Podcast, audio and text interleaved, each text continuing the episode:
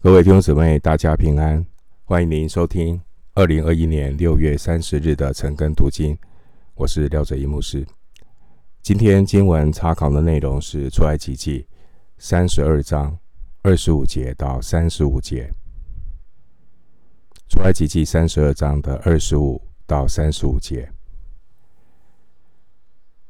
我们继续来看这段经文内容是关于。上帝管教以色列百姓。我们来看二十五节。摩西见百姓放肆，亚伦纵容他们，使他们在仇敌中间被讥刺。经文说到摩西见百姓放肆，这是指当时候那种无法约束的一个情况。百姓放肆，无法约束，而摩西呢，也看出这个混乱的根源，是因为亚伦纵容他们。这种混乱的局面会导致什么结果呢？就是使亲者痛，仇者快，让仇敌笑话这些的选民，你们的上帝。救得了你，却没有办法让你们变成更好的选民。反而你可以看到，这些的选民没有珍惜他们被拯救的恩典，他们违背了约，拜偶像。所以呢，经文说他们在仇敌中间被讥刺。二十五节要留意。这个百姓的放肆，百姓的放肆当然和亚伦的纵容有关。亚伦的纵容，让以色列人放肆，他们拜偶像，得罪神，违背了约。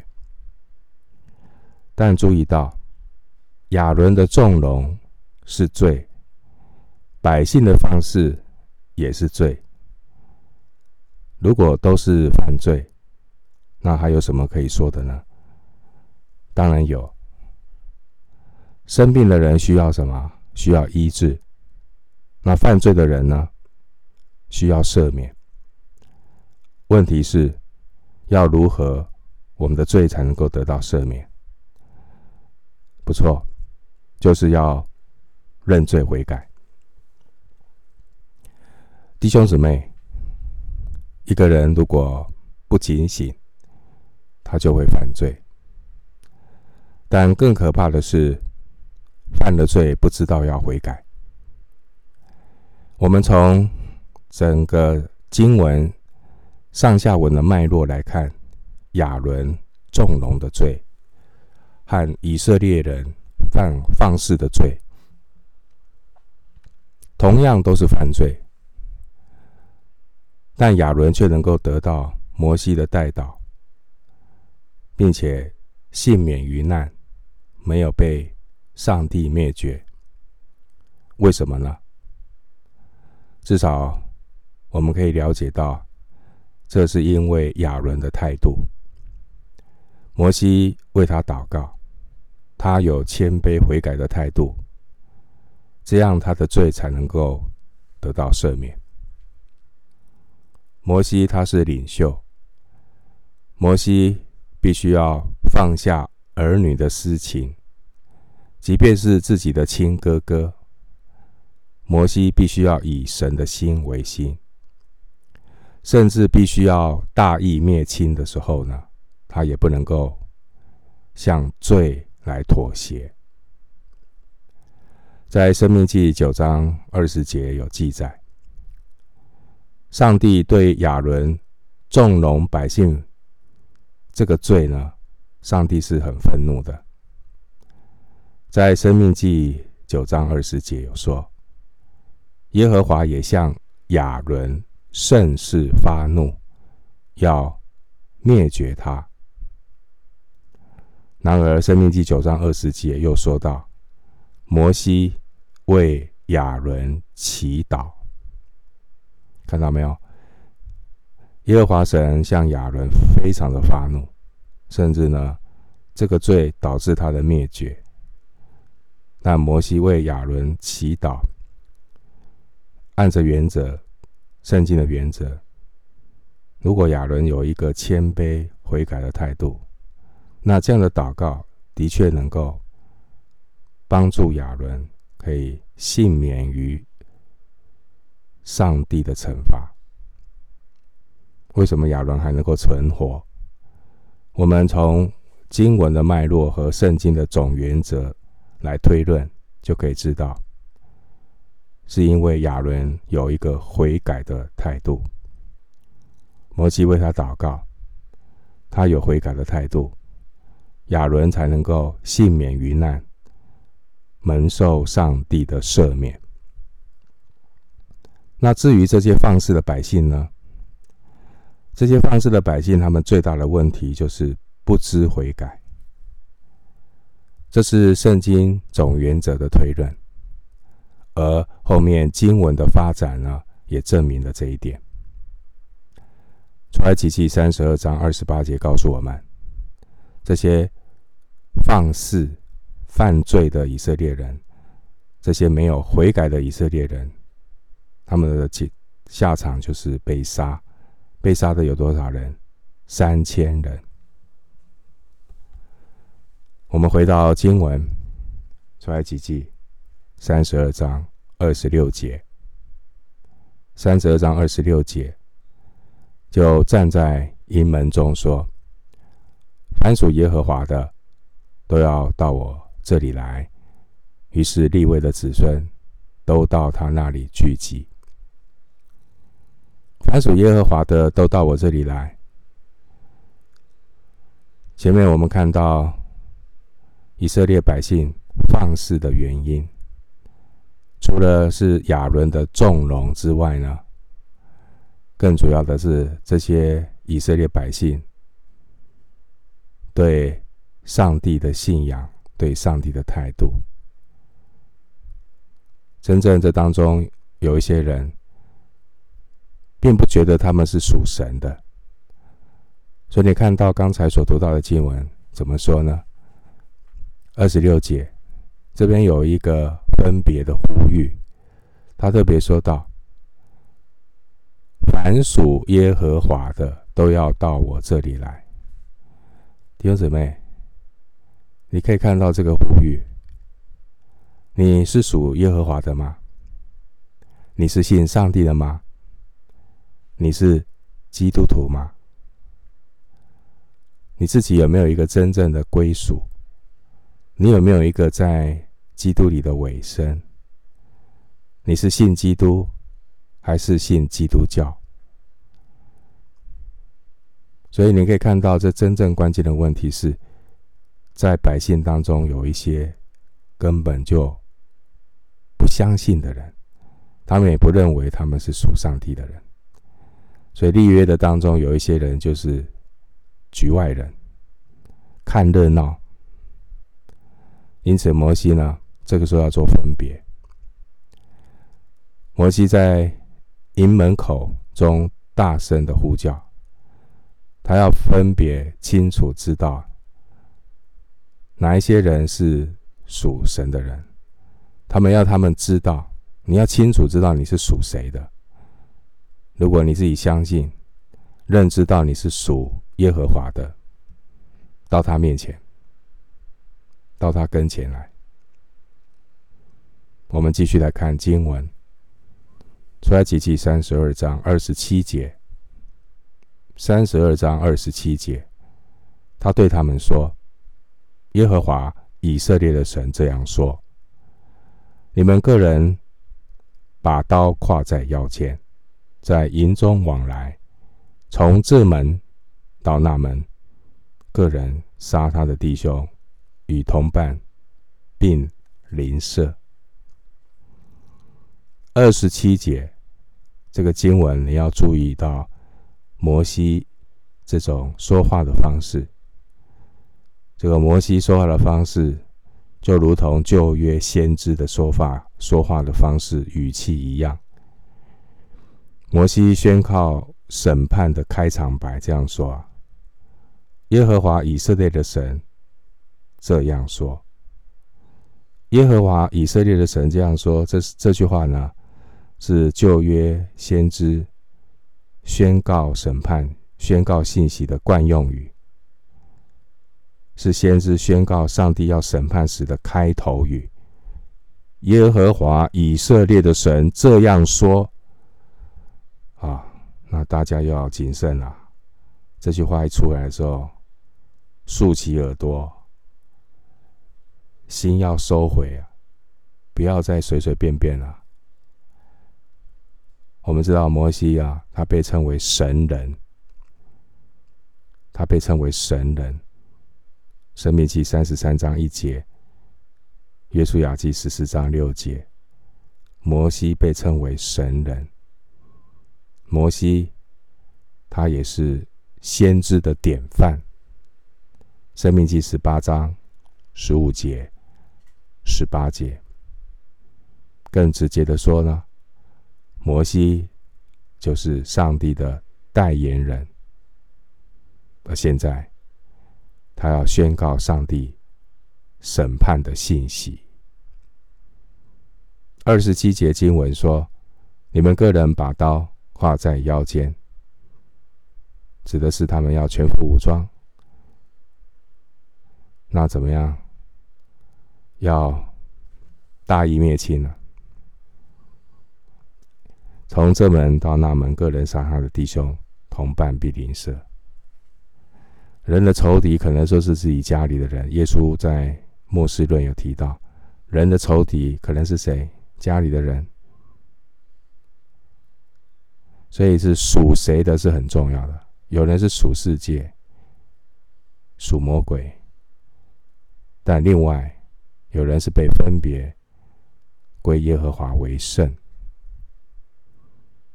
经文要他们把刀挎在腰间，拿起武器。从属灵的应用来看，我们今天面对属灵征战的武器是什么？新约以弗所书六章，使徒保罗有提到，基督徒要穿戴神所赐的全副军装，要拿起什么？拿起什么刀？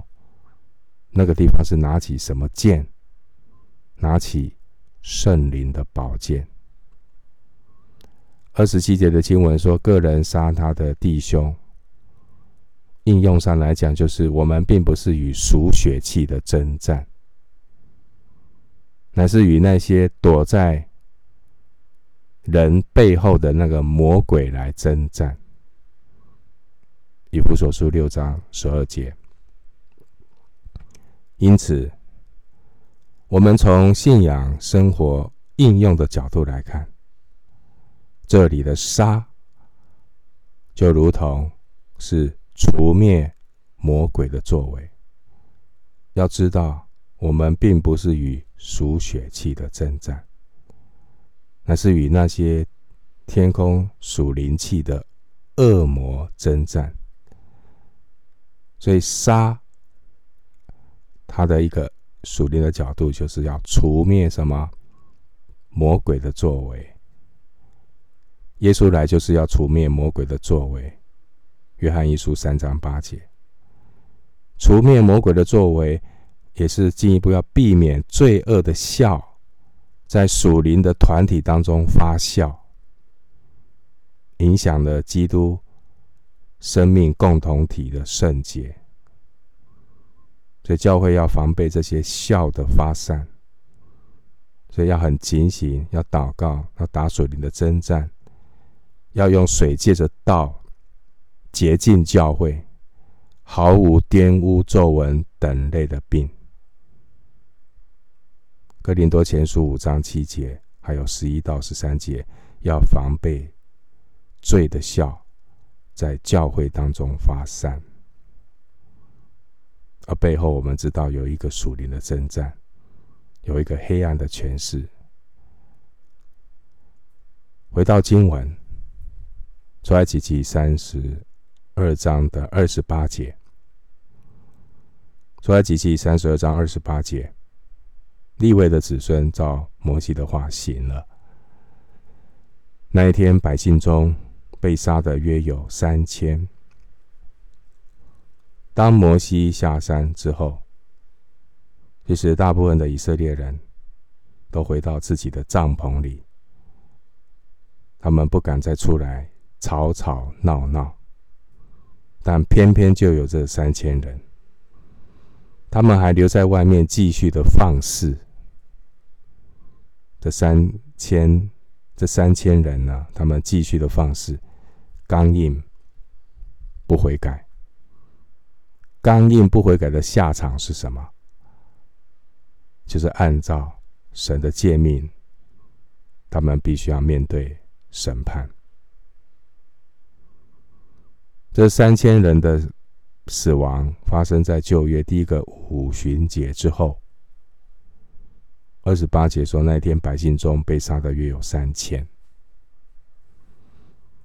对比到新约教会诞生哈，第一个五旬节之后，那一天门徒约添了三千人。使徒行传二章四十一节。所以我们看到神是公义的，神也是施施恩怜悯的神。非常重要的是。人要谦卑、回转、悔改，来到神的面前，神必从天上垂听，赦免我们的罪，医治我们的地。我们如果认自己的罪，神是信实的，是公义的，必要赦免我们的罪，洗净我们一切的不义。回到经文，出埃及记三十二章二十九节，二十九节，摩西说：“今天你们要自洁。”归耶和华为圣。个人攻击他的儿子和弟兄，使耶和华赐福于你们。摩西说：“今天你们要自洁，归耶和华为圣。”他的意思就是，你们要将自己从众人中间分别出来，归耶和华为圣。分别，分别出来。经文提到，个人攻击他的儿子和弟兄，使耶和华赐福给你们。意思就是要做洁净的工作，要清除邪恶，清除罪恶。一个分别出来，洁净自己，自洁的，必蒙上帝的赐福。所以我们发现一个蛮重要的重点哈。信仰非常重要的一个场域在哪里呢？就是家庭。我们实在要说，今天教会最重要的信仰是落实的场域，要从哪里开始？家庭。所以我观察这一次的新冠。肺炎这次的疫情，其实给教会最大的一个提醒，也是一个化妆的祝福，就是让我们把信仰回归到家庭。所以很多时候我们可以看见，哈，家庭如果没有落实信仰的那种问题是很大的。基本上，以色列人的信仰。他们的非常重要的核心，只落实信仰的核心是在家庭。牧师特别要为每一个家庭特别祷告啊！盼望我们如果是父母亲，你有孩子，祝福你能够带领你的孩子。能够每一天要分别时间，能够一起读神的话，对焦神的话，在神的话当中来建立关系。基督徒的关系不是世俗上那种以人为本的人际关系，不是那种以人为本的亲子关系。如果我们信仰不能够落实在家庭，那我们信仰可能就会被架空了。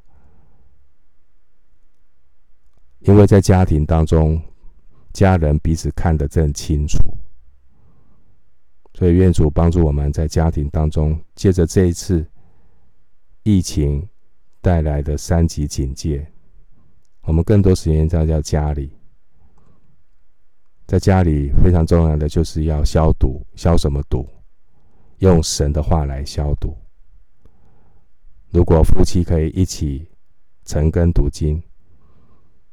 如果父母可以跟孩子一起晨更读经，当然不见得是这个时间，因为年轻人起不来。但我们是不是有在其他的时间里面可以跟孩子一起来读神的话呢？这非常的重要。牧师最大的恩典，我最大的感恩是什么？我有晨根，我也有晚更。晨根跟着属灵的家人一起来学习神的话，晚更跟着自己家里的人，跟着师母，跟着孩子一起来学习神的话。现在的孩子啊，都跟世界接轨。如果我们只是单单要靠所谓的礼拜天的聚会，甚至很多孩子已经都不做礼拜了，不聚会了，停止聚会都已经很久了。今天二十九节，摩西说要自洁啊，要给要归耶和华为圣啊。这次的疫情不要浪费掉。如果这次疫情让家人可以更多的时间在一起，不要浪费。而这样也考验了平常的亲子关系。如果亲子关系不好，说实在的，要在一起读一点圣经，甚至是比登天还难，因为关系不好，所以他就讨厌跟你一起读圣经。这些都是我们必须要去好好反思的问题。这边谈到耶和华的赐福，洁净。在家庭当中，有没有他的儿子跟弟兄是家人啊？家人在神的话语被洁净，那是蒙福的事情。我也是用二十九节为弟兄姊妹祝福，盼望夫妻，盼望父母跟孩子，我们也都要自洁。我们要抵抗的不是只是有形的病毒啊。现在孩子。有没有确诊呢？我们的下一代教会的年轻人确诊的多不多？不少，真的不少。台湾为什么今天有这样的一个光景？价值观已经被洗脑了。所以愿神帮助，好好的在这个事情上面思想，要自解，让我们的家人在话语里面被洁净。除去一切罪恶的笑，离开我们的孩子，离开我们的家庭，好叫二十九节的应许也临到我们。自洁归耶和华为圣，父母孩子自洁归耶和华为圣，一起在神的话语里面用水借着道洁净，使耶和华。赐福给你们。回到今天的经文，出来几记三十二章三十节到三十二节。出来几记三十二章三十到三十二。到了第二天，摩西对百姓说：“你们犯了大罪，我如今要上耶和华那里去。”或者可以为你们赎罪。摩西回到耶和华那里说：“唉，这百姓犯了大罪，为自己做了金像。倘或你肯赦免他们的罪，停顿一下，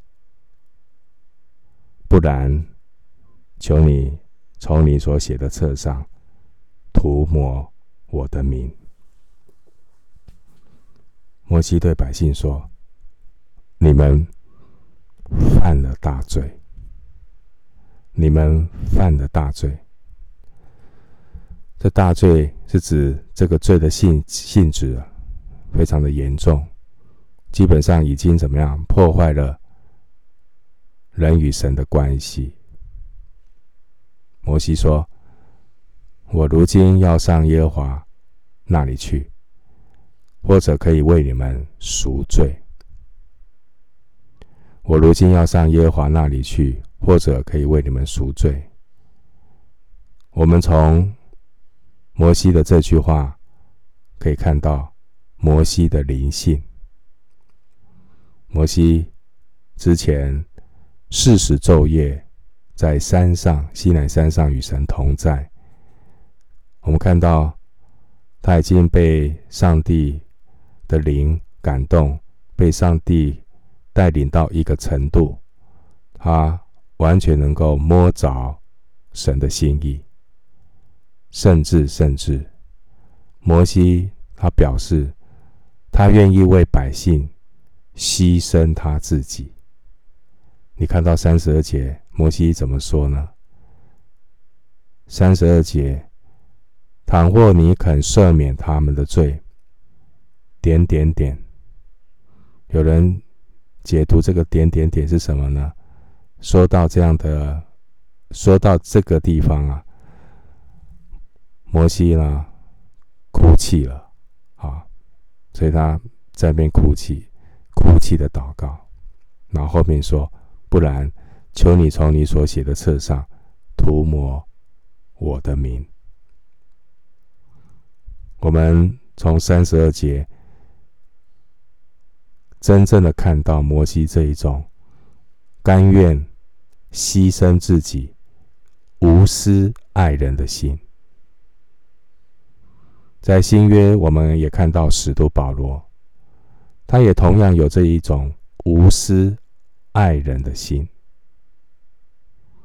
在罗马书九章二到三节，罗马书九章二到三节。你看到使徒保罗那一颗无私爱人的心。罗马书九章二到三节，保罗怎么说？我是大有忧愁，心里时常伤痛，为我弟兄，我骨肉之亲，就是自己被咒诅，与基督分离，我也愿意。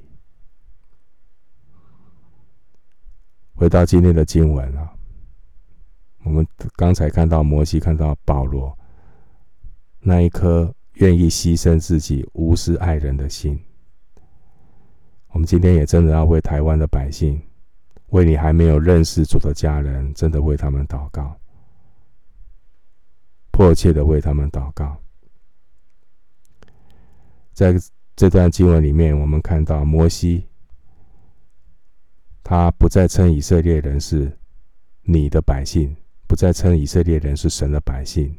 在前面十一节，你看到摩西说称他们什么呢？这百姓，你有没有看到三十一节？这百姓犯了大罪，摩西不再称他们是神的百姓，因为他们不愿意承认他们自己是神的百姓，他们只是这百姓。这表明了摩西非常的清楚，这些悖逆、犯罪、拜偶像的以色列人是不被称为神的百姓，除非上帝怜悯、开恩赦免他们。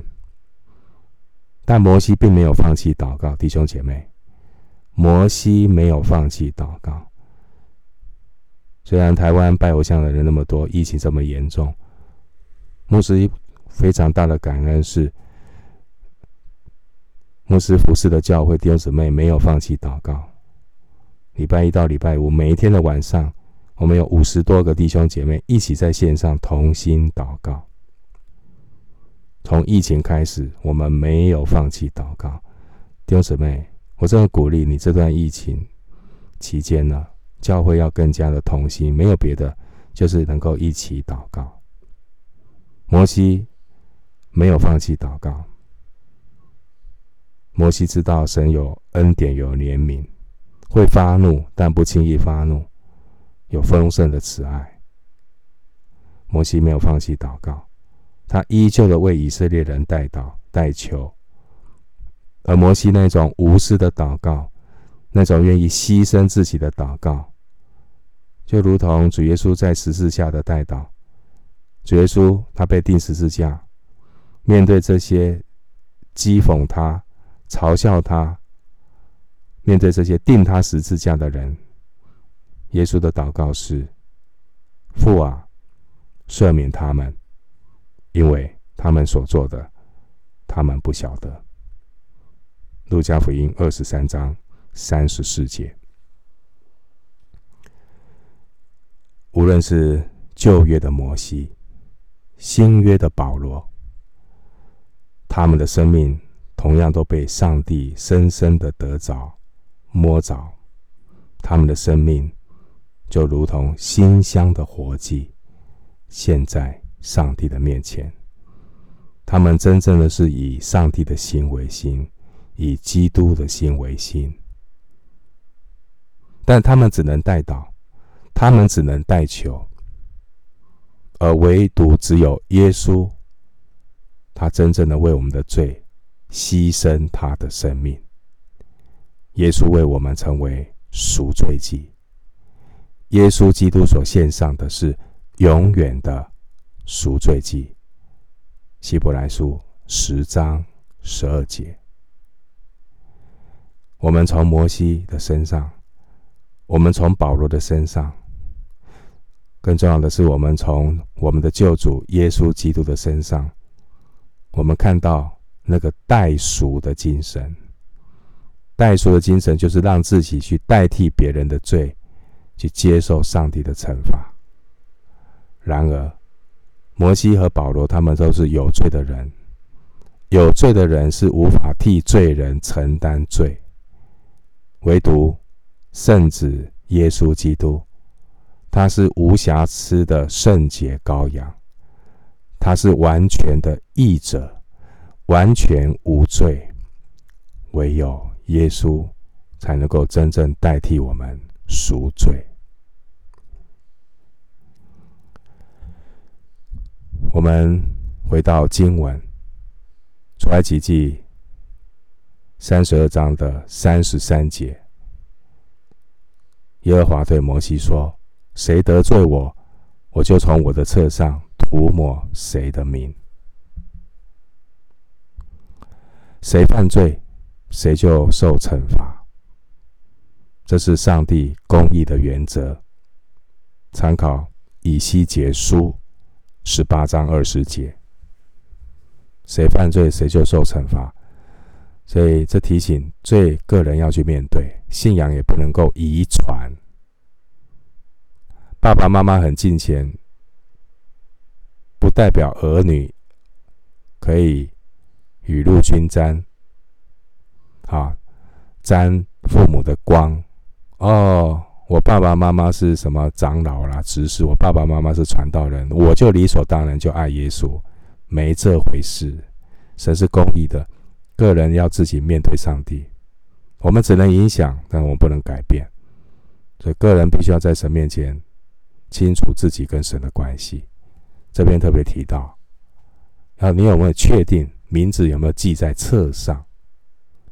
名字已经记在羔羊生命册上的呢？耶稣应许他们永不灭亡，谁也不能够从他手里把他们夺去。参考启示录二十一章二十七节，约翰福音十章二十八节。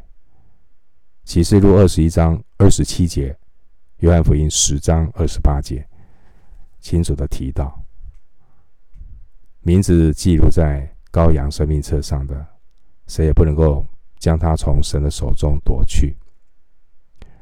另外一个地方很重要，啊。这边说，谁得罪我，我就从我的册上涂抹谁的名。这得罪呢，是指继续不断的犯罪，刚硬不悔改的心啊。信耶稣之后会不会再犯罪？难免会犯罪，但是我们会真正的悔改，不会继续不断的犯罪。在新约约翰一书三章九节有清楚的说明，他说呢，凡从神生的就不犯罪，因神的道存在他心里，他也不能犯罪，因为他是由神生的。约翰一书三章九节，所以看到一个真正重生得救的人，他不单单有耶稣的救恩，他更有。圣经的什么恩典？耶稣的救恩让他得救，圣经的恩典呢，让他走成圣的道路。所以我们要信耶稣得救，我们要怎么样？信圣经成圣。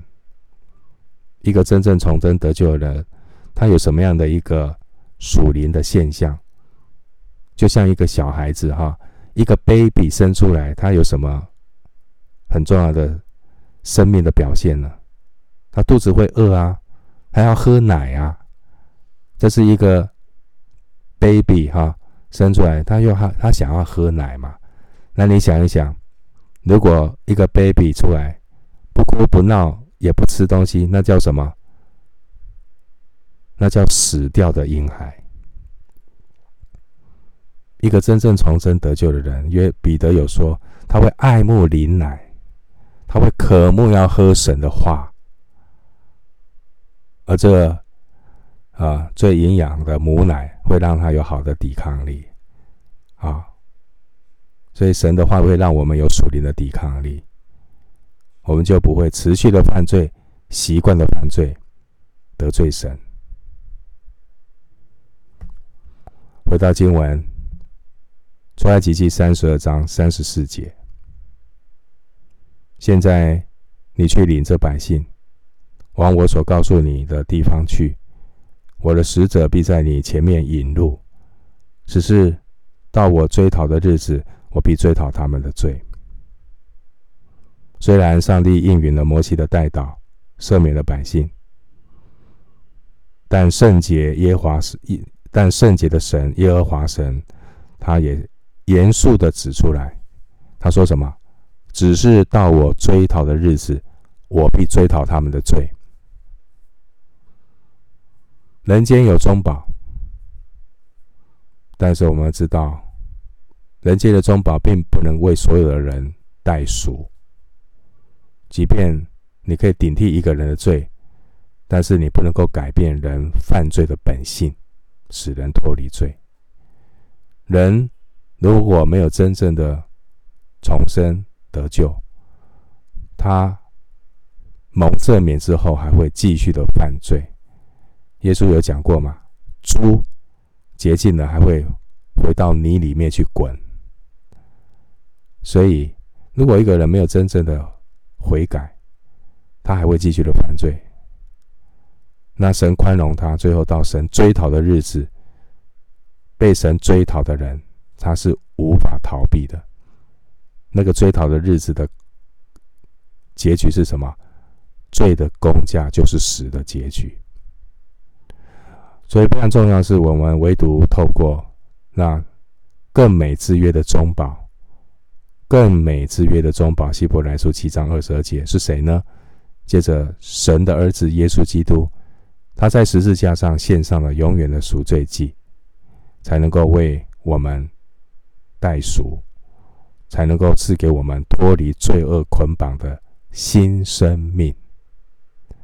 所以罗马书八章二节说：“赐生命圣灵的律，在基督耶稣里释放了我，使我脱离罪和死的律。”这是真正的治本之道，而不是治标，只是念念《弟子规》《三字经》，啊，读读《论语》《孟子》，修身养性。这些都不是真正生命改变的律，真正改变的律就是给我们有一个重生的新生命。这个重生新生命是耶稣付的代价。